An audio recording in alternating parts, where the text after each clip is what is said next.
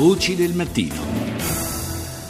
La Turchia è un paese che per la sua posizione geografica e per il ruolo che la leadership di Ankara intende giocare anche a livello regionale è inevitabilmente coinvolto nei conflitti che stanno infiammando il Medio Oriente. Do il buongiorno a Paolo Quercia, direttore del Cenas Center for Near Abroad Strategic Studies. Buongiorno Quercia. Buongiorno a voi.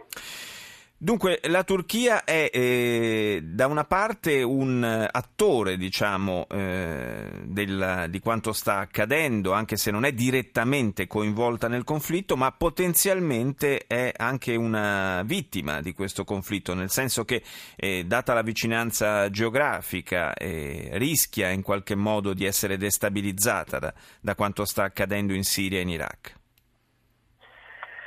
Eh, sì, soprattutto dalle vicende siriane, abbiamo visto anche le, eh, come insomma il... Sì, io l'ho messa insieme perché ormai di fatto è, è una zona nella quale i confini contano abbastanza poco, insomma. Questo esatto, eh, soprattutto nell'intenzione del cosiddetto ISIS. Sì.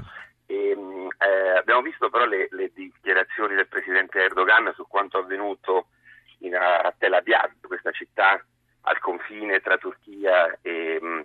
e Siria, che proprio ieri è caduta eh, grazie alle operazioni militari fatte dai, dai curdi con il supporto eh, aereo americano sostanzialmente. Ecco, non sono commenti molto positivi di questa eh, caduta di una città chiave che praticamente unisce i curdi dell'est della Siria con i curdi dell'ovest della Siria e taglia i rifornimenti verso la città di Raqqa, che è la capitale dell'ISIS. Eh, quindi Ecco, è chiaro che nella Turchia, alla frontiera sud della Turchia, si sta giocando una partita molto importante dove i curdi sono, eh, stanno diventando una delle principali carte eh, che vengono giocate sia in funzione anti-ISIS, prevalentemente in funzione anti-ISIS in questo, in questo momento, ma i curdi sono anche il, il principale gruppo etnico che poi ha portato al successo dentro la Turchia l'H D P, diciamo, certo. Di questo partito che è riuscito a mettere in difficoltà eh, il partito di Erdogan e impedirgli di avere una maggioranza in Parlamento. Quindi diciamo i curdi stanno vincendo sia dentro la Turchia che in Siria e questo preoccupa molte persone dentro la Turchia, lo stesso Erdogan, in quanto risveglia poi dei, dei fantasmi che tutti conosciamo del, del cosiddetto Kurdistan e così e della possibilità che anche eh, la parte turca abitata da popolazioni curde possa essere attratta da questo vuoto che si sta creando nei confini meridionali della, della Turchia. Anche perché di fatto in questi ultimi giorni esponenti curdi non hanno fatto mistero del, dell'obiettivo al quale puntano, cioè quello di veder nascere finalmente uno Stato curdo vero e proprio.